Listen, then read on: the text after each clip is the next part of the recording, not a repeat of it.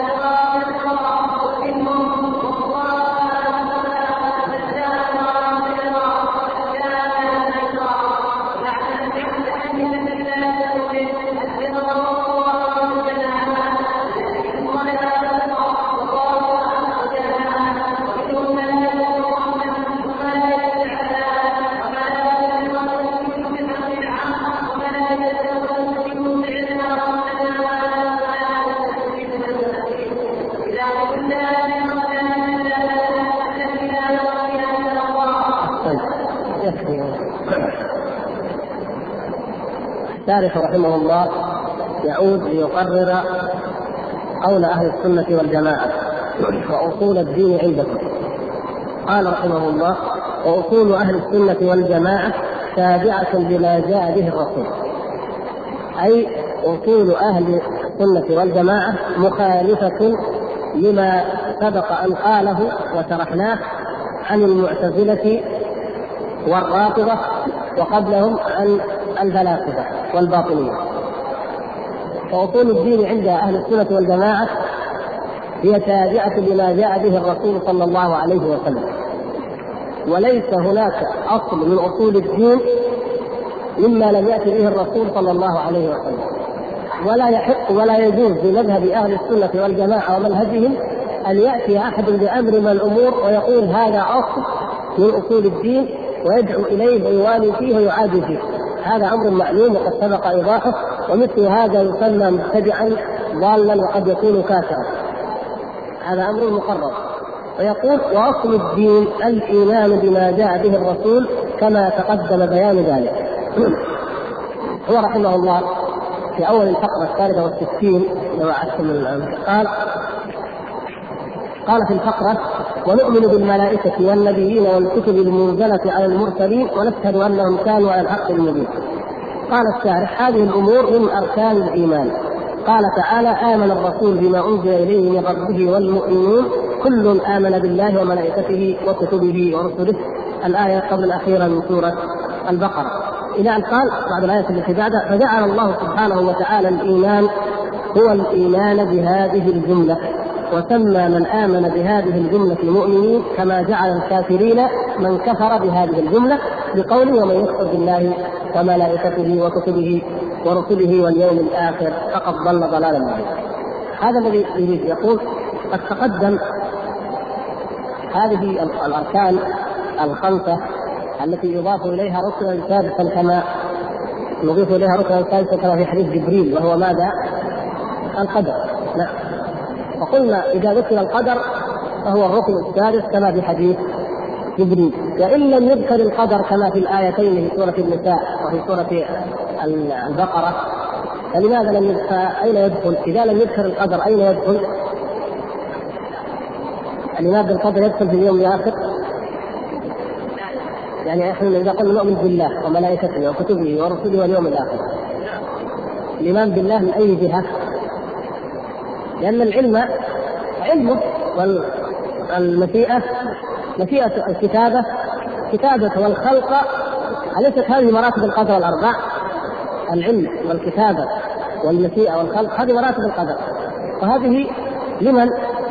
لله فإذا يدخل في الإيمان بالله ولكن يفرد لأهميته المقصود أن هذه الأصول سواء جعلناها أربع أو خمس أو أكثر كما سيأتي الكلام عن ذلك قريبا هذه كلها نستطيع أن نرجعها إلى أصل واحد أليس كذلك؟ يعني نستطيع أن نرجع أصول الدين عند أهل السنة والجماعة إلى أصل واحد هو أصل الدين كله ما هو هذا الأصل؟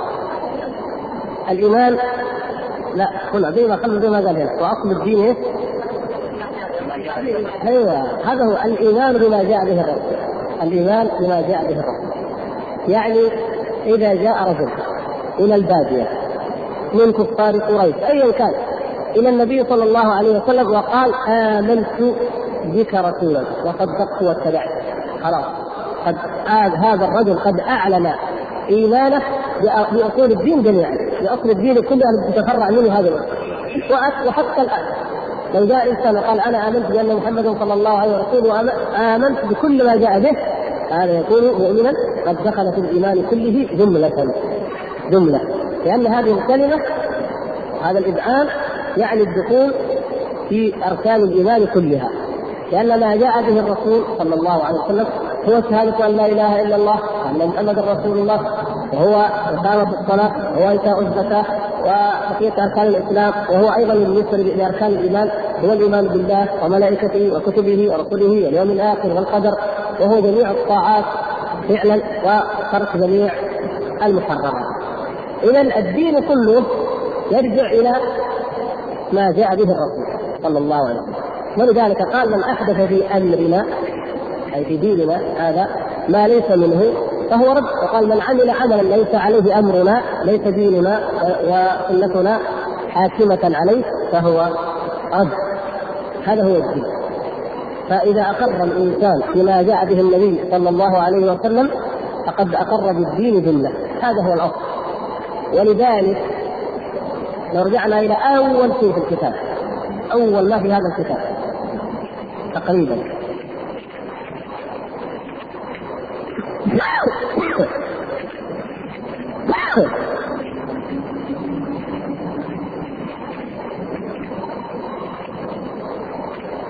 يعني في الفقرة الأولى نقول في توحيد الله معتقدين بتوفيق الله إن الله واحد لا شريك له أليس كذلك؟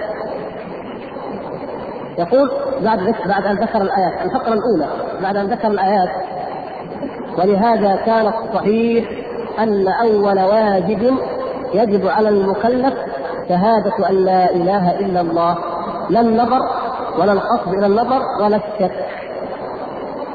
أول فقرة في العقيدة. يعني صفحة 15 عندي أنا في طلعتي كم عندكم؟ 78 يجوز 78 و 75 أيوه هذه نعم نعم هذه هذه. أول واجب على المقرر نعم. هذه. يقول هنا مسائل في بعد بعد أن ينتهي وهنا مسائل. 77 في بعض النسخ. حسب الطبعات في السادسة وفي الثامنة. المقصود يقول وهنا مسائل تكلم فيها الفقهاء. كمن صلى ولم يتكلم بالشهادتين أو أتى بغير ذلك من خصائص الإسلام ولم يتكلم بهما إلى آخره. المقصود يعني نقول المبحث قد تكلمنا فيه هناك يعني بما يصير الإنسان مسلما. بما يصير الإنسان مسلما. لأن هذا هو أصل الدين. هذا هو أصل الدين الذي إذا اقر به الإنسان صار مسلما. فنقول كما ثبت ذلك في السنة نجمله الآن ليس المقام بالتفصيل فيه. يكون الإنسان مسلما أو يصبح الإنسان مسلما بأمور كثيرة منها أن يقول أشهد أن لا إله إلا الله وأن محمدا رسول جميع طيب ومنها أن يقول آمنت لو جاء النبي صلى الله عليه وسلم ذكرنا قلنا آمنت بك أو اتبعتك أو صدقتك. ومنها أن يقول أسلمت. أليس كذلك؟ حتى جعل العلماء منها الإشارة الضعيفة. الإشارة. يعني من أضعف الأدلة الإشارة. لو حوصر حصن حاصر المسلمين حصنا من الحصون فأخرج الكافر يده وقال هكذا. يعني علامة التوحيد وعلامة أن الله السماء لكففنا عنهم وقبلنا منهم ماذا؟ إيمانهم حتى ولو لم يحسن اللغة. لو قالها بأي لغة. حتى لو قال صبأنا كما حصل في وقعة خالد بن رضي الله تعالى عنه قال صبأنا هم يظنون انهم يعنون بذلك آمنا يحسب لهم ظاهرا بالإسلام. يعني أي شيء يشعر بأن الإنسان ترك الشرك ودخل في الإيمان، ومن أعظم ذلك أن يقول الرجل آمنت بمحمد صلى الله عليه وسلم وبما جاء به. آمنت به وبما جاء به فمعنى ذلك أنه قد آمن بالإيمان، الإيمان المجمل وأتى بأصل الدين الذي تتفرع منه الأصول الأخرى جميعا.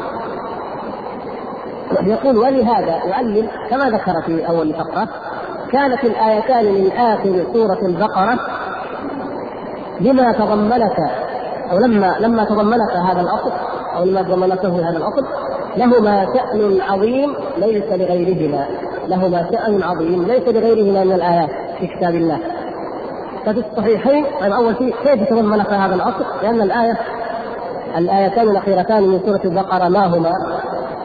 فقد آمن الرسول بما أنزل إليه من ربه والمؤمنون. هذا ما أنزل إليه من ربه والمؤمنون. ما هو؟ كل آمن بالله وملائكته وكتبه ورسله. لا نفرق بين أحد من الرسل. فالذي أنزل إلى النبي صلى الله عليه وسلم هو هذه الأصول. إذا أصلها يرجع إليه وعدم التفريق بين أحد من الرسل لا نفرق بين أحد من رسله. فقالوا سمعنا وأطعنا. إذعان وانقياد مطلق طاعة لله سبحانه وتعالى. لا كما قال أهل الكتاب سمعنا وعصينا عياذا بالله. وقالوا سمعنا وأطعنا غفرانك ربنا وإليك المصير. ثم يطلبون المغفرة من الله لأن العبد مهما سمع وأطاع ومهما انقاد يظل أقل أو شأنه وعبادته أقل من أن تكافئ أو توازي نعم الله سبحانه وتعالى وفضله عليه. فالفضل له أولا وآخرا سبحانه وتعالى. هو الذي هداه وهو الذي وفقه. فمهما عبد العبد ربه سبحانه وتعالى؟ فالفضل له ولا بد أن فيه تقصيرا. ومن هنا يستغفر الله. وإليك المصير الإيمان باليوم الآخر. إليه المرجع وإليه المآل سبحانه وتعالى. يقول هذه إذا لها شان عظيم لانها متضمنه هذا الأصل اللي هو أصل الدين. ولذلك آه، سوف نفصل إن شاء الله لما كان لها هذا الفضل ويأتي من ضمنه اشتمالها على هذا الأصل.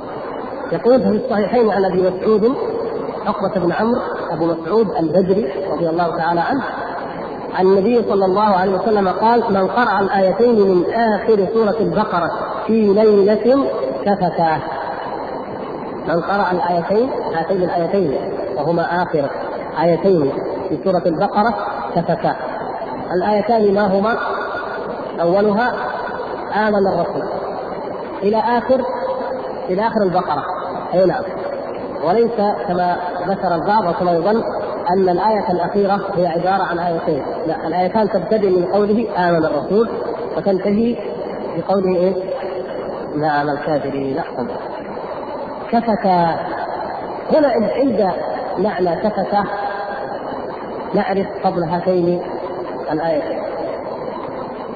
وقبل ذلك نقول آه أين رواه الإمام البخاري؟ طبعا الإمام البخاري رحمه الله أخرجها في الصحيح في كتاب المغازي في الجزء السابع صفحة 316 من الطبعة السلفية اللي هي أكثر ما عندنا على ما تصور كلكم. صفحة 316 من الجزء السابع كتاب المغازي باب شهود الملائكة بدرا وأيضا رواها في الجزء التاسع في كتاب فضائل القرآن صفحة 55 الترقيم يختلف لأن بعض المحققين يتبع طبعات أخرى وأنا قلت لكم الطبعة الرائجه الموجودة المشهورة عندنا الآن.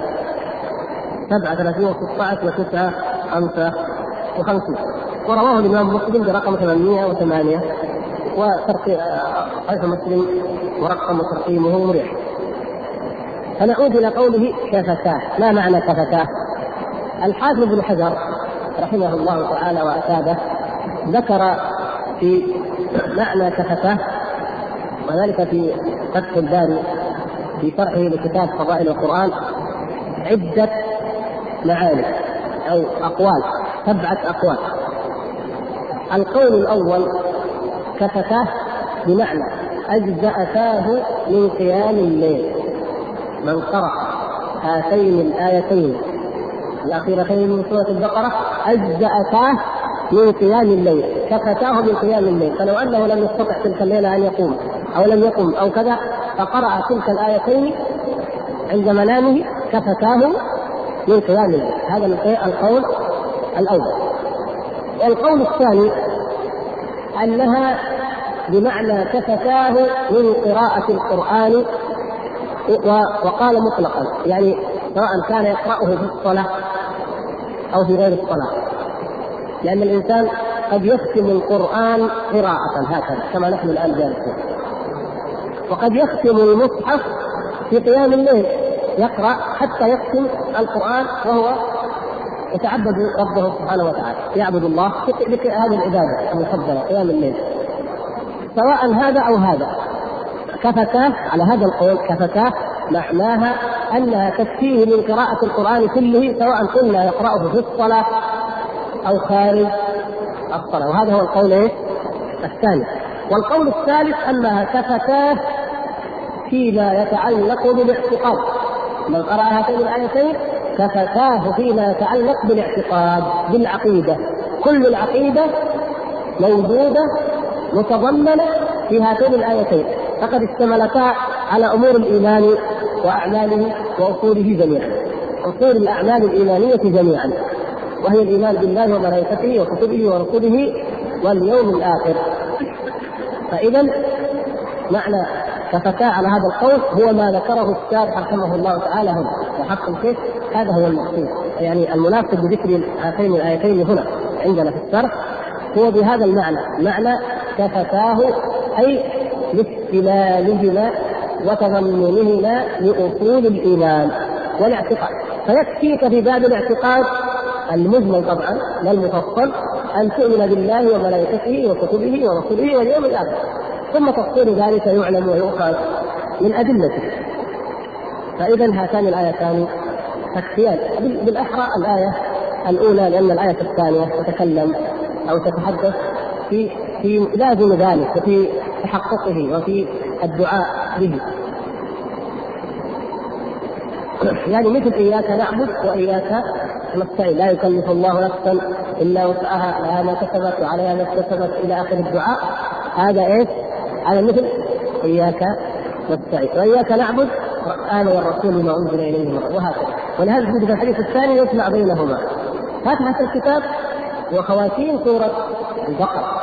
نعم. القول الرابع أن معنى كفتاه كفتاه كل شر من قرأ الآيتين هاتين الآيتين كفتاه كل شر بإذن الله تبارك وتعالى وينام ليلته تلك آمنا مطمئنا بإذن الله. القول الخامس أخص من ذلك وهي أن معنى كفتاه كفتاه شر الشيطان. فمن قرأهما فقد كفي شر الشيطان اللعين والقول السادس قريب منهما وهو قول من قال كفتاه شر الجن والإنس. شر الجن والإنس. والقول السابع أنها كفتاه بمعنى أنها تغنيانه عن طلب الأجر فيما سواها. يعني ينال بقراءتهما ينال بقراءة هاتين الآيتين من الثواب والأجر ما يغنيه عن طلب الأجر والثواب فيما سواها. أريد أحصل على أجر وثواب عظيم لا أناله بشيء إلا بشيء واحد فقط أقرأ هاتين الآيتين. أواخر سورة البقرة. فأحصل بذلك على أجر عظيم لا أناله بشيء آخر. فتكفياني عن ان اعمل أو اطلب هذا الأجر بعمل آخر غير قراءتهما. لاحظتم يا إخوان؟ اذا الاقوال إن شاء الله واضحة والثلاثة تقريبا منها متقاربة يعني كما كان شر كل شيء شر الشيطان شر الجن والإنس تقريبا واحد. طيب ما الصحيح من هذه الأقوال؟ يعني سبعة أقوال وثلاثة منها متقاربة يمكن نجعلها خمسة يعني ما الصحيح منها؟ الحافظ ابن حجر رحمه الله وقبله الإمام النووي رحمه الله أيضا قال يجوز أن يراد ذلك كله. وفضل الله واسع. ما المانع؟ ما المانع أن يراد ذلك كله؟ هذا من فضل الله الواسع. فإذا قرأت هاتين الآيتين حصل لي ما يغنيني عن قيام الليل إلا الاصل وحصل لي ما يغنيني عن قراءة القرآن كله إلا ما فعل. وحصل لي ما يغنيني في باب الاعتقاد. فقد اعتقدت جملة أو عرفت آمنت وذكرت ربي سبحانه وتعالى بجملة الاعتقاد. كما حصل لي الكفاية من شر كل ذي شر.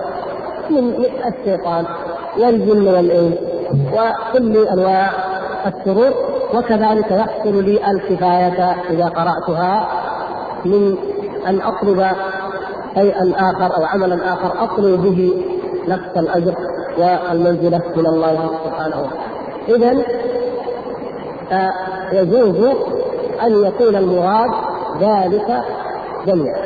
ولهذا كما جاء نأخذ قاعدة يا إخوان ما جاء من الفضائل عن رسول الله صلى الله عليه وسلم أو في كتاب الله عز وجل مطلقا فالأصل فيه أن يبقى مطلقا يعني ما لم يخصصه الله أو رسوله صلى الله عليه وسلم فليبقى مطلقا. ولا نضيق ولا نحذر واسعا لا نحذر فضل الله تبارك وتعالى وهو ذو الفضل العظيم بل يبقى واسعا. لكن يقول ابن حجر رحمه الله بعد ذلك عقب قال يعني عقب ببيان أن هذه الأوجه بعضها دل عليها أدلة صريحة. من ذلك الوجه الأول.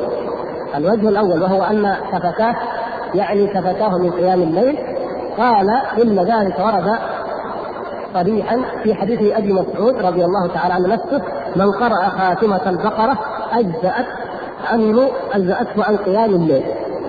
إذا هذا الأول ورد له دليل صريح. والثاني أيضا الرابع الرابع أنه كفتاه كل شر. نقدر نحن نقول الرابع والخامس والسادس. الثلاثة المتقاربة. دل عليها أيضا حديث رواه الحاكم وصححه. بل حديثين ذكر رحمه الله ذكر حديثين. وهو أنه من قرأها تلك الليلة لا يقرب. في في في رواية لا يقرب الشيطان دارا قرأتا فيها ثلاث ليالي ثلاث ليالي لا يقربها الشيطان. لا يقرب الشيطان الدار التي يقرأ فيها هاتان الآيتان. وفي رواية أخرى لا يقربه الشيطان أو لا يدخل الشيطان معه تلك الليلة. فسواء كانت تلك الليلة أو ليلتين. وذكر الشيطان يشمل ما بعده. أليس كذلك؟ الشيطان رأس كل شر، إذا لم يدخل الشيطان فلم يدخل أتباعه من الجن. وكذلك لن يستطيع بإذن الله أولياؤه من الإنس. فإذا إذا كفي الإنسان الشيطان كفي كل شيء. إذا كفي شر الشيطان كفي كل شيء. نعم. لأنه أصل ومادة كل شر يقع في هذا العالم أعاذنا الله وإياكم من شر. وإذا نرجع نرجع فنجمل القول بأن بأن هاتين الآيتين العظيمتين اشتملتا على أصول الإيمان اصول الدين كما هي عند أهل السنة والجماعة. ولذلك ورد ما ورد فيها من الفضل وهذا مما يدل على أن مذهب أهل السنة والجماعة والحمد لله تشهد له النصوص المتضافرة المتظاهرة في كل مسألة. ثم جاء رحمه الله بحديث آخر أيضا مستدلا به بفضل هاتين الآيتين وهو حديث الذي في صحيح مسلم عن ابن عباس رضي الله تعالى عنهما قال بينا جبريل يعني بينما جبريل قاعد عند النبي صلى الله عليه وسلم سمع نقيضا من فوقه.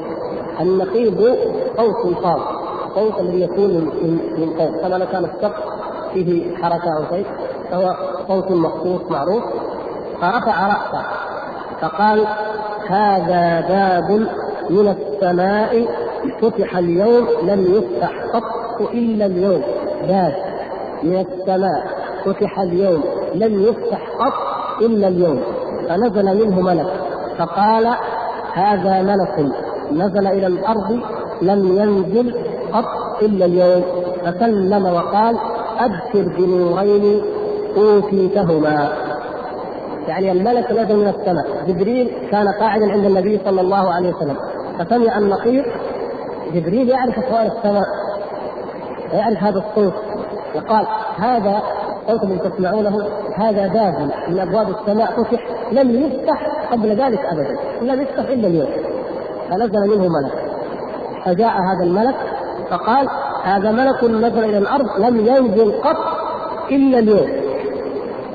هذا الملك أيضا يعني هذا باب مخصوص وملك مخصوص فقط في هذه البشاره العظيمة للنبي صلى الله عليه وسلم.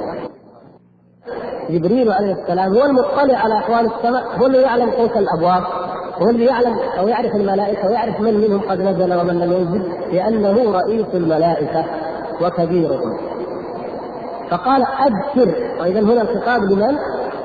للنبي صلى الله عليه وسلم. أبشر بنورين أوتيتهما. أبشر يا محمد يا رسول الله يا عبد الله ورسوله العظيم. أبشر بنورين أوتيتهما.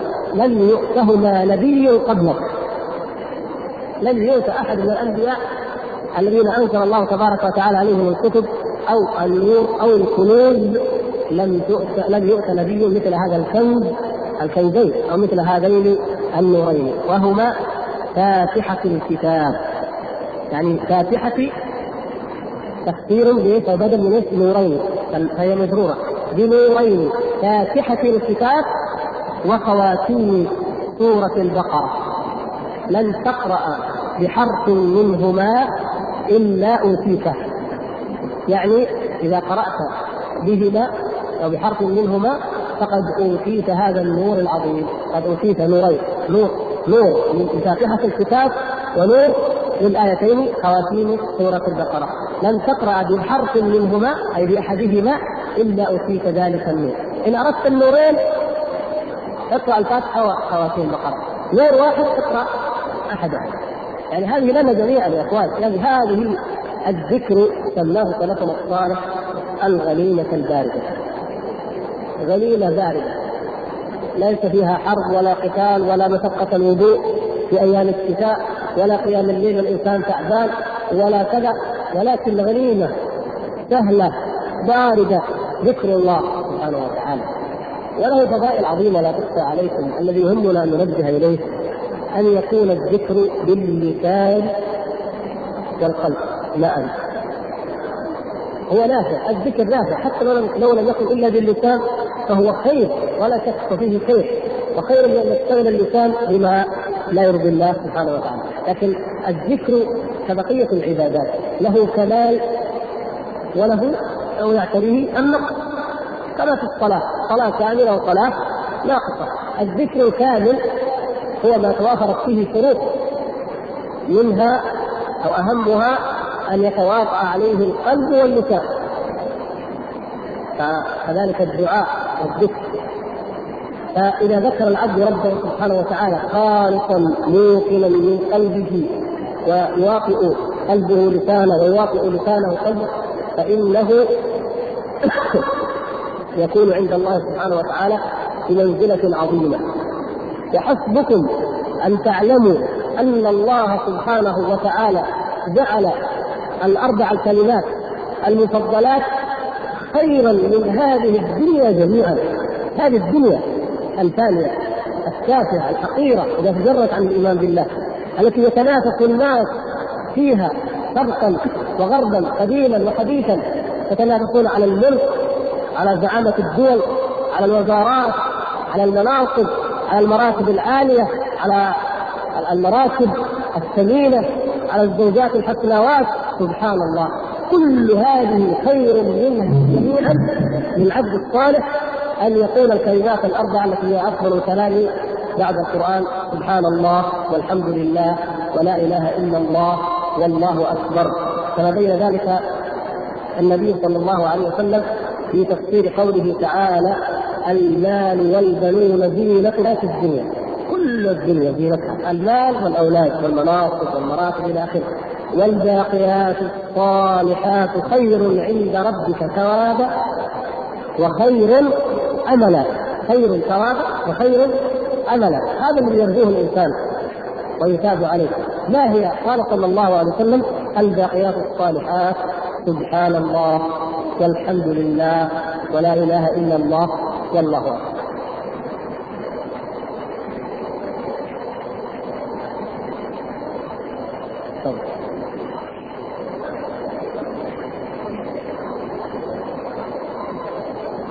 نعم.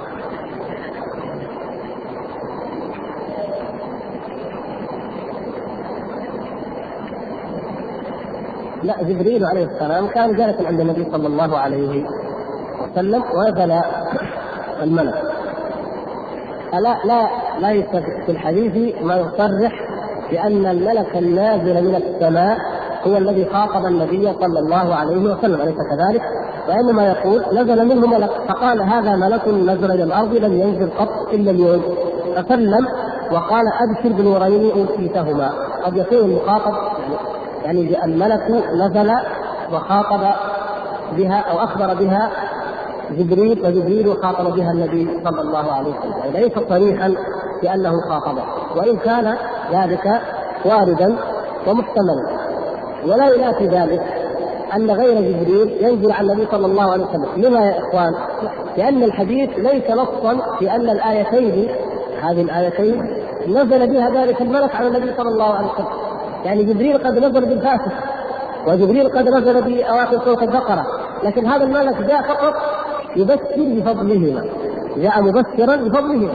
اذا لو خاطب بها النبي صلى الله عليه وسلم أيضا مباشرة كما كان في ذلك شيئا، إنما هي بشارة بفضل بفضلهما لا نزولا بهما وعلى كل حال كما ترون الحديث آه، ليس نصا في شيء من ذلك وإنما يحتمل والله تعالى أعلم يقول وقال أبو طالب المكي أركان الإيمان سبعه أبو طالب المكي هو الإمام المشهور ولا سيما عند أرباب التصوف بكتابه قوت القلوب. له كتاب سماه قوت القلوب. وهذا الكتاب هو عمدة الغزالي في كتاب إحياء. علوم الدين وأكثر ما في الإحياء من كلام جيد طيب فهو مأخوذ من القوت والقوت أقل من الإحياء خطلا وخللا على ثغرات فيه لكنه أقل منه في ذلك وهو كل ما فيه أو هو مشتمل على بعض البدع لكنه يخلو مما في الإحياء من الطوال وتقل فيه الأحاديث الضعيفة والموضوعة كثيرا تقل جدا بالنسبة إلى كثرتها في الإحياء. لكن الغزالي اعتمد عليه ونسب على منواله وأصاب وأكثر من الروايات والقصص والغرائب والضعاف والموضوعات فكان كتاب الإحياء. وأبو طالب المكي في العقيدة بالنسبة للأسماء والصفات والقدر وكذلك الإيمان هو على مذهب أهل السنة والجماعة لكنه كان ميالا إلى الصوفية في السلوك فقط يعني فيما يتعلق بالسلوك كما يسمى يعني العبادة والذكر وما أشبه ذلك. أما من حيث الاعتقاد في القلب فكان أبو طالب على منهج السلف الصالح وكتابه قوت القلوب شاهد بذلك. ذكر أو افرد أبو طالب المكي في قوت القلوب فصلا كاملا في الحديث عن الإيمان والإحسان والإسلام وما يتفرع عنهما ورد على المرجئة ونقض كلامهم بكلام رائع جيد وإن كان فيه بعض المآخذ لكن هي مآخذ يغتفر له لأنه قد وقع فيه فيها قبله بعض العلماء. كما في مسألة تفسير الإيمان بالإسلام هذه الإمام البخاري رحمه الله ظاهر صحيح الإمام البخاري نفسه رحمه الله في تراجمه في الصحيح أن الإيمان والإسلام شيء واحد فالقضية قديمة وليست لا تخرج الإنسان عن منهج السلف الصحيح. آه الفصل هذا الذي خصصه أبو طالب المكي في قوت القلوب لهذه المسألة هو الفصل الرابع والثلاثون. يعني من كان منكم عنده هذا الكتاب أو يريد أن يتوسع ويرجع إليه فهو في الفصل الرابع والثلاثين من الكتب ماذا قال أبو طالب؟ يقول أركان الإيمان سبعة. طيب يعني زاد بدعة جديدة أبو طالب إحنا اتفقنا أنها ستة أو خمسة إيش اللي زادها سبعة؟ قال أركان الإيمان سبعة. يعني هذه الخمسة والإيمان بالقدر والإيمان بالجنة. والنار خمسة. وأضاف إليها الإيمان بالقدر والإيمان بالجنة والنار. طيب. نقارن بين كلام أبي طالب وبين حديث جبريل عليه السلام. كم ذكر في حديث جبريل؟ ستة نعم ستة. الإيمان بالله وملائكته وكتبه ورسله واليوم الآخر والقدر. إذا القدر مذكور في حديث جبريل. إذا أبو طالب المكي ما جاءنا بشيء جديد عندما ذكر القدر. لكن الزيادة الزيادة أو الغرابة في قوله إيش؟ سبعة. طيب إيش هي السابعة؟ الإيمان بالجنة والنار. يقول الشيخ الشارح رحمه الله وهذا حق والأدلة عليه ثابتة محكمة قطعية وقد تقدمت إلى آخر. هذه العبارة عبارة أخرى جديدة. كيف يعني الأدلة ثابتة محكمة قطعية؟ الإيمان باليوم الآخر في حديث جبريل عليه السلام أركان الإيمان الستة وهي من جملة الأصول الخمسة إذا قلنا إنها خمسة كما في الآيتين في أواخر سورة البقرة في من يؤمن بها وفي سورة النساء في من يكفر ومن يكفر بالله وملائكته وكتبه ورسله واليوم الآخر فقد ضل ضلالا مبينا. هنا الإيمان باليوم الآخر هناك وإليه وإليك المصير. طيب. الإيمان باليوم الآخر. في حديث جبريل في القرآن. ما معناه أو ماذا يشمل بالحقيقة؟ الإيمان لما نقول نؤمن باليوم الآخر. نعم كله كل ما بعد الموت. يعني ابتداء من رؤية الملائكة الموكلة بقبض الأرواح إلى عذاب القبر ونعيمه إلى البعث إلى القتل إلى الصراط إلى الميزان إلى الجنة إلى النار إلى الصحائف. يوم القيامة إلى كل ما يكون من حال هذا اليوم. يدخل ذلك كله ضمن قولنا اليوم الآخر لكن قد يفصل بعض الناس بعد الإجمال أبو طالب المكي يقول الجنة والنار. أصل فكأن الإيمان باليوم الآخر عنده هو البعث والحشر والنشور والحساب وما أشبه ذلك ما يتعلق بذلك وتوابع ذلك. ثم بعد ذلك الجنة أو النار شيء آخر. فكأنها أصل آخر. وإلا في الحقيقة هي تابع تابع له فليس بكلامه جديد لكن حتى نوجه ونعرف ما وجهته ما أراد من كلامه ذلك. والتفصيل بعد الإجمال وارد. نحن نقول إن هذه الأصول الخمسة مجملة كذلك؟ وكل منها له تفصيله. الإيمان بالله يشمل الإيمان بأسمائه وصفاته وأفعاله إلى آخر ذلك؟ الإيمان بالرسل الإيمان بهم وبأحوالهم وبصفاتهم إلى آخره الإيمان بالملائكة بأنواعهم وأصنافهم وأعمالهم وكل ما ورد فيه إلى آخره وهكذا وهذا الذي ذكره هنا لعله أخذه من حديث عبادة بن الصامت المتفق عليه وهو أن النبي صلى الله عليه وسلم قال من شهد أن لا إله إلا الله وأن محمدا رسول الله وأن عيسى عبد الله ورسوله وكلمته ألقاها إلى مريم وروح منه والجنة حق والنار حق أدخله الله الجنة. وفي رواية أدخله الله الجنة على ما كان من العمل. هذا الحديث ذكر فيه تفصيل بعض أمور الإيمان.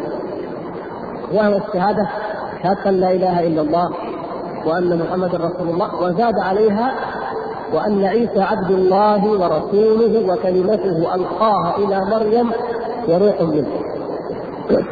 ولهذا قال بعض العلماء كما ذكر ذلك النووي رحمه الله كما قال إن هذا الحديث من اشمل الأحاديث في أصول الإيمان لاشتماله على أصل العقيدة كله الذي لو امن به الإنسان. وأقر به كان متبرئا من كل دين يخالف دين الاسلام.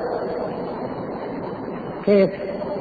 إذا شهد أن لا إله إلا الله وأن محمدا رسول الله وحنا المسلمين نعم وزيادة على ذلك إذا أقر بأن عيسى عبد الله ورسوله وكلمته ألقاها إلى مريم وروح منه فقد برئ من دين اليهود ومن دين النصارى لماذا يا إخوان؟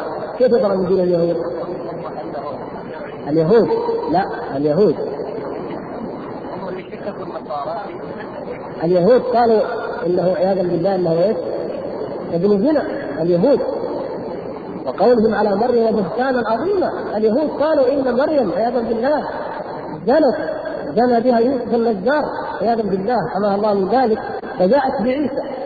فلو أقر اليهودي بأن عيسى عبد الله ورسوله وكلمته ألقاها إلى مريم وروح منه مع إقراره بشهاده لا إله إلا الله ومحمد رسول الله فقد برئ تماما من دين اليهود أكثر مشكلة أكثر قضية الآن في الدنيا اليوم اليوم يدور فيها الخلاف بين أهل أهل الكتب المنزلة يعني أهل التوراة المحرمه طبعا الآن لكن أهل التوراة وأهل الإنجيل وأهل القرآن. مسألة المسيح هي القضية يعني أنت لو جئت إلى أي نصراني وأقر بها وكفر بما في الأناجيل من من قول انتهى أمره أو يهودي. هذه قضية المسيح عليه السلام. فالله سبحانه وتعالى جعل الإيمان به أن نؤمن بأنه عبد الله. قال إني عبد الله. أول ما نطق قال إني عبد الله. انظروا سجل الله سبحانه وتعالى عليه ذلك. يعني جعل بالنسبة لليهود أو لمن شكك فيها كيف يا مريم؟ ما كان أبوك امرأ سوء وما كانت أمك بغية أتزنين يا مريم كيف تحملين كيف تأتين بهذا الصبي فالجواب قال إني عبد الله. فأشارت إليه. فنطق بذلك. فكان افتراء اليهود عليها بهذه هذا الإفك العظيم انطق الله المولود وكذبه في ذلك، اذا ليس هذا ليس كلام اليهود صحيحا، ابن زنا وينطق بهذا الكلام العظيم؟ ليس كذلك، اذا انتهى. وأيضا إني عبد الله رد وتكذيب لقول النصارى فيه عليه السلام ابن الله. لأن النصارى قالوا لا يمكن مريم لم تتزوج فأتى هذا الولد وهذا الولد ينطق في الله وهذا الولد يأتي بالمعجزات والآيات ويحيي الموتى آه إذا هو ابن انظروا سبحان الله. هؤلاء فرقوا وأنزلوه عن مستوى المؤمنين الصالحين العاديين وأولئك أفرطوا وغلوا حتى رفعوه عن درجة المرسلين والملائكة إلى أن يكون هو الله. هكذا. فإذا آمن العبد بذلك فقد تبرأ من كل دين يخالف دين الاسلام والجنة حق والنار حق.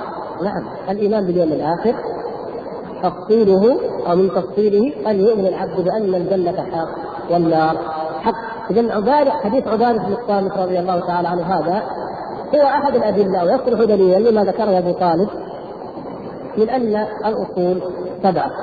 يعني لا مساحه في الاصطلاح لكن الأولى أن نقف عند النص وأن نجعلها ستة كما في حديث جبريل أو خمسة كما في القرآن. وهذه هي أصول الدين.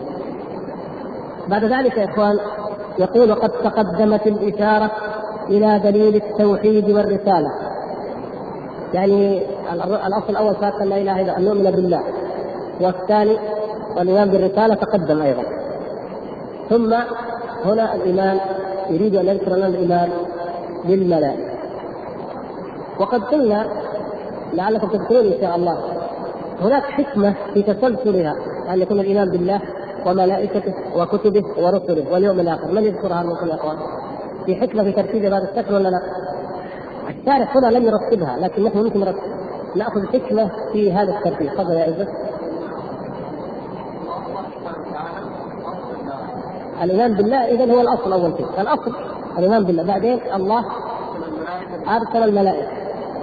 اذا والملائكه جاءت بالكتب.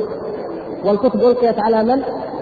على النبي احسنت وأعظم ما أنذر به الناس في هذه الكتب إلا هو اليوم الآخر. إن أطاعوا الله لهم فيه يعني يتبعوا هذه السلسلة فلهم الجنة. وإن عصوا فلهم النار. جميل. فالشارح هنا قد تكلم فيما يتعلق بالإيمان بالله والإيمان بالرسل فيما مضى الرساله النبوة والآن الكلام عن الملائكة. الكلام عن الرسل من أركان الإيمان المتعلق أو هو وهو الإيمان بالملائكة.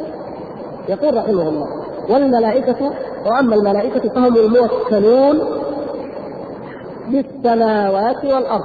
موكلون من من قبل الله من عند الله بالسماوات والأرض.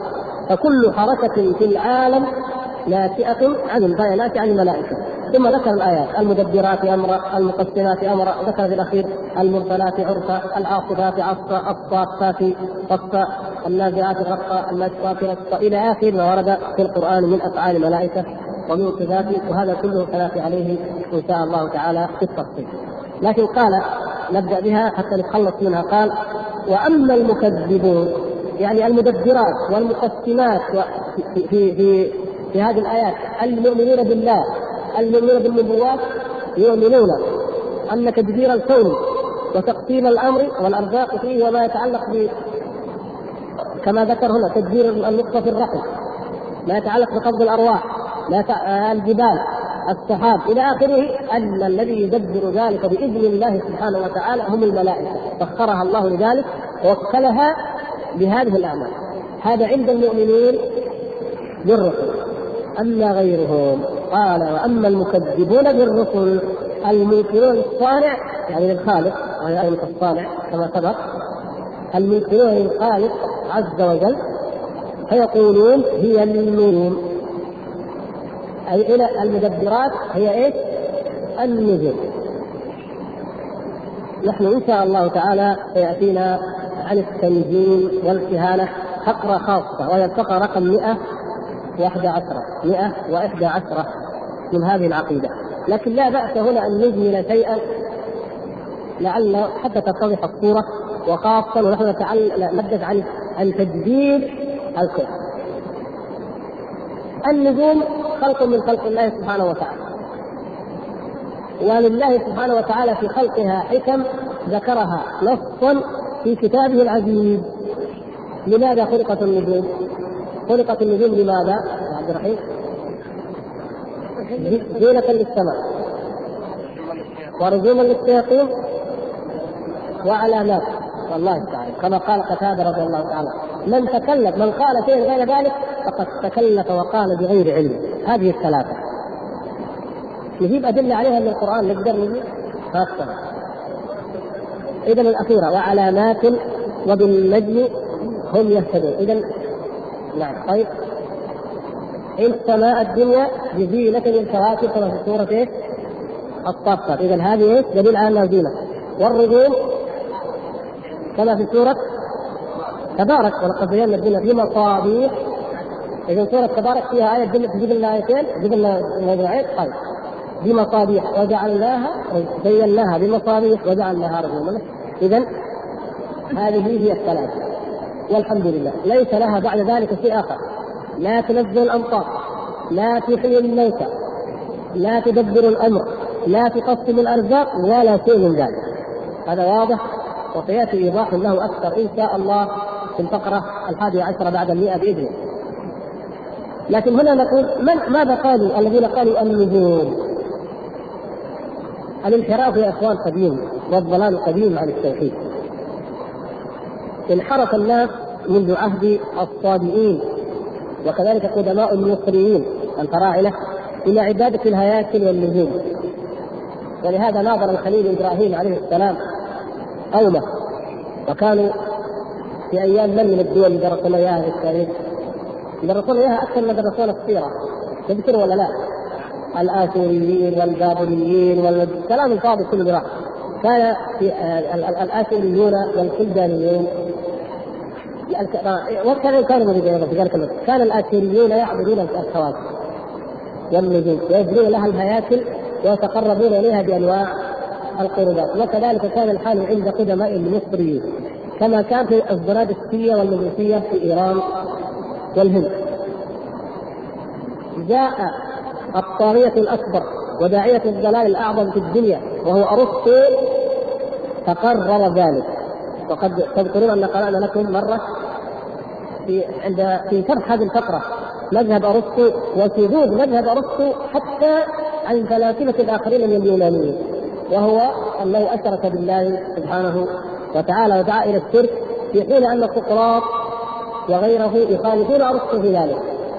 فقال قال أرسطو إن العالم المؤثر في الحركات السفلية حركة العالم والناس هي النجوم. فالمخلوقات العلوية هي التي تؤثر في المخلوقات السفليه وما فينا رب يدبر ولا ملائكة تدبر في أمره تعالى. كل الأمر من هذه النجوم. لما اعتمد ذلك أرسطو. جاء أيضا رجل آخر من اليونان اسمه ابن بطليموس وكثير في تاغورس أيضا له كلام في ذلك. معظم معظم فلاسفة اليونان في الرياضيات والفلك هم في نفس الوقت منجمين أو كفار أو تكلموا في التنجيم والكهانه نفس الشيء مع مع قولهم في الطبيعيات والرياضيات. هذا أيضا عقيدتهم. فقال ارسطو بذلك؟ جاء الفلاسفة المنتسبين للإسلام المتبعين لكلام ارسطو والصابئين وأتباعهم عندما ترجمت الكتب فنادوا بما نادى به ارسطو وقرروه وكتبوا لذلك الكتب كتب مشهوره موجودة. وما تزال من اليوم عياذا بالله منتشره ولها اتباع تقرر أن الأمر التدبير الأرضي إنما يكون بسبب النجوم. فإذا أراد ملك من الملوك تولى الملك. يريدون يحسبوا له كم تبقى في الملك. قالوا انتظر نظر في النجوم قدروا له الملك.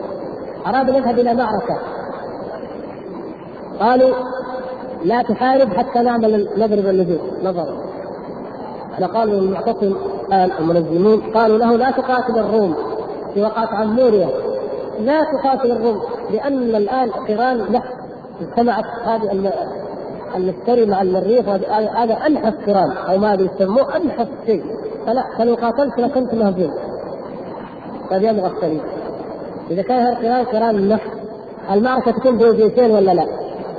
فانتم لو منزلين الروم يقولوا لا منزلين المسلمين يقولوا لا. يعني معقول الهزم جيشين ولا لا؟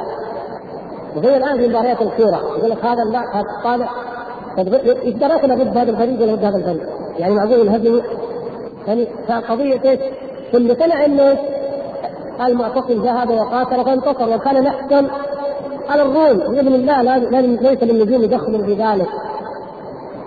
فقال في ذلك أبو سلام الشاعر المشهور السيف اصدق إنباء من الكتب في حده الحد بين الجد واللعب بيض الصفائح لا سيف الصحائف يعني كتب الجميل في متونهن جلاء الشك والريب إلى آخر قصيدته يعني كانت كان التنزيل واقع مشهود. حتى في أيام الخلفاء الراشدين ذكر شيء من ذلك أنه أيام علي رضي الله تعالى عنه كان بعض من الجنين قال في يعني موجود في جميع العصور في جميع البلاد. والى اليوم والى هذه اللحظه في أرقى بلاد العالم كما تسمى. يعني يتلمسون وينجمون ويتكهنون في أمريكا عن مستقبل أوروبا الشرقية. كيف؟ يكون وفعلا جربته كذا ولا فلان كذا يعني شيء عجيب جدا. حتى ذكر أن البيت الأبيض فيه كاهنات مخصوصات ومنظمات يتكهن للرئيس ريجن والرئيس بوش. يعني أشياء عجيبة. يمكن قرات المجلات في هذا. المقصود حيثما فقد التوحيد يقع الشرك بجميع السالف وبجميع الوانه ولا نستغرب منها أي شيء. انتشر ذلك آمن به كل من فلاسفة الإسلاميين آمن به أولئك الثلاث الذين يسمون الإسلاميين نسبة إلى الإسلام لا نسبة إلى أنهم مسلمون لكن نسبة إلى بلاد الإسلام التي عاشوا فيها نسبة جغرافية أو تاريخية فقط. ذكر ذلك ابن سينا آمن بها ابن سينا وآمن بها الكندي أيضا. ثم اثبتوا من على وجه البسيطة وهم الباطنية وخاصة إخوان الصفا لو رجعتم لرسائل إخوان الصفا لوجدتم التنزيل والكهانة وأن عطارد والمشتري والزحل والمريخ وتأثيراتها وأحوالها شيء عجيب جدا. كيف كيف تصدق هذه العقول ذلك؟ فجعلوا تدبير أمر هذا العالم إلى النجوم وإلى الكواكب وأعجب من ذلك يعني غير الكندي أو الفارابي أو الصالح. أن الإمام الفخر الرازي عفى الله تعالى عنه ألف كتابا سماه السر المكتوم في مخاطبة النجوم هذا قبل أن يهتدي. يعني كان في أول أمره على منهج الفلاسفة تقريبا وكتب هذا الكتاب والكتاب موجود اليوم. موجود وجد وعثر عليه وموجود نسخة مصورة منه في جامعة الملك مكتبة جامعة الملك سعود سره وهو كما ذكر شيخ الإسلام رحمه الله في عدة مواضع من الفتاوى يكتب ويذكر الكتاب هذا في بيان فساد العقائد التي بنى عليها الأشعرية مذهبهم لأن الإمام الرازي هو الإمام امام الأشعرية المتأخر ويقول من جمل ذلك ان أن الرازي ألف كتاب السر المكتوم في مخاطبه النجوم على منهج على نفس منهج المشركين عياذا بالله الذين يتقربون ويتعبدون إلى النجوم. ان النجوم هي التي نعم تدبر. قال وهذا دليل على ظفر الملك والولاة. الولاة الحكام ينبسطوا في ذيك السنة. واتصال الأسباب. يعني لو كانت وتسكوا حسب السنة كل يوم الأحد. ومع ويكون النيل متوسطا في طلوعه. ويبقى على وجه الأرض. ويخرج زرعا جيدا. ويكثر القمح. ويغلى العصير. ويغلى الضال والسوق. وينتقل بعض الناس من أرض إلى أرض. إلى إلى أن يكون يكثر ثمر النخل ويكون الزرع مباركا والملك منصورا مؤيدا إلى اخره طيب. وإن كان أولها يوم الاثنين إن كانت السنة تبدأ بيوم الاثنين فإن القمر يملكها. القمر يملكها. سبحان الله. نعوذ بالله من الضلال نعوذ بالله من الشرك فيدل على صلاح الولاة ونزول الغيث والرحمة وحسن زيادة النيل والزرع ونمو القمح في ميلاد السنة وغلوه وغلو الزيت والقماش في أواخرها. ويقع مع بعض الولاة مناظرة شتاؤها ليا تكثر الألبان. تقع بعض الأمراض في آخرها. وإن كان أولها أول السنة الثلاثاء فالمريخ يملكها. اللي يتصرف في تلك السنة مين؟ المريخ. إيش يسمون المريخ؟ لا باللغة الإنجليزية. إيش يسموه؟ ها؟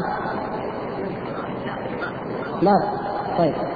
فهذا يدل على ظفر الملك آه على ظفر الملك بجميع أعدائه ونفاذ امره في سره وجهره وتكثر الأقاويل ويمتد النيل وتثور الأمراض في غالب الجهات ويهيج فيها سلطان الدم وربما مات به قليل من أهل ولا يثمر النخل إلا قليل وتهرق الدماء ويخيب غالب الزروعات وينهزم العدو وربما زلزلت وانهدمت بعض الحصول إلى آخره عياذا بالله. فإن كان أولها يوم الأربعاء كان عطارد يملكها. فهذا يدل على العدل. عجيب هذا. العدل الملوك والقضاة. فيكون الليل فيها متوسط. وتظهر البدائع والغرائب في الصناعات والآلات. ويتحابب الناس. ويموت كثير من الكبار والكهول. ويرقص البر. وأدري إيش. إلى آخر. يظهر نجم وإن كان أولها يوم الخميس أول السنة فالمشتري يملكها. جدد ولا لا؟ مرة ثانية؟ يمكن هذا كبير يعني لأن عنده تسعة أقمار. فلذلك يدل على موت الأشقياء ويكون النيل مباركا وتغلى الماشية والعصير والقماش وتهب الرياح ويكثر سيد البر والبحر ويظهر العدل من السلطان ويقل الشر ويتعاطف قلوب الناس ويكثر البرد. كلام فاضل طبعا معروف بس المقصود وإن كان أولها الجمعة الزهرة تملكها في تلك السنة. فهذا يدل على انشراح الصدور وتودد الناس وتأييد الملوك وتوسط النيل وربح التجار وطغيان أهل الملاهي من النساء والرجال معقول من الاختلاط والتبرج نعوذ بالله يعني. وترخص الاقوات تكثر الحسنات يوفق ويوفق للطاعات إلى آخره.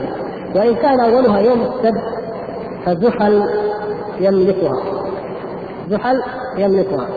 فهذا يدل على تولي تولية العبيد للروم وكثرة الوباء والسؤول. وفناء المسايا والصالحين يعني الشيء ويقع فيها توقف الأسباب ويموت فيها بعض الملوك الأعاجم وتسقط البعض تسقط البعض من مع موت الأطفال أولها عسر وآخرها يسر إلى آخره. يعني كلام كله كفر هذا كله بين الكفر والشرك.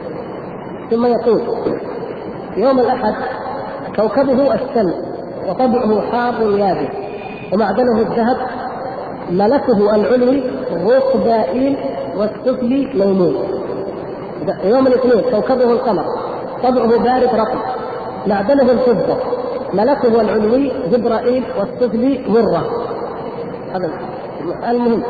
يوم الثلاثاء كوكبه المريخ طبعه حار يابس ومعدنه النحاس وملكه العلوي سمسمائيل يوم الأربعاء كوكبه عقارب طبعه منتفع معدنه الزئبق ملكه العلوي ميكائيل والسفلي برقان. إلى آخر الكلام يعني كل هذا الكلام الفاضي. وهذه الصور يشاهدوها أحيانا على صور يعملوها أهل المحوات صوروا صورة ثعبان صورة عقرب سمكه ومربعات خططوا فيها كل هذا من كلام أولئك المضلين الكاذبين المجرمين قبحهم الله وقاتلهم أجمعين. فهذا جملة اعتقادهم في من يدبر الكون ومن يقسم الأمر وهو مخالف لصريح كتاب الله وسنة رسوله صلى الله عليه وسلم. وإن شاء الله الأسبوع القادم نفصل كلام في عقيدة السلف الصالح وبيان كيف أن الملائكة تقوم.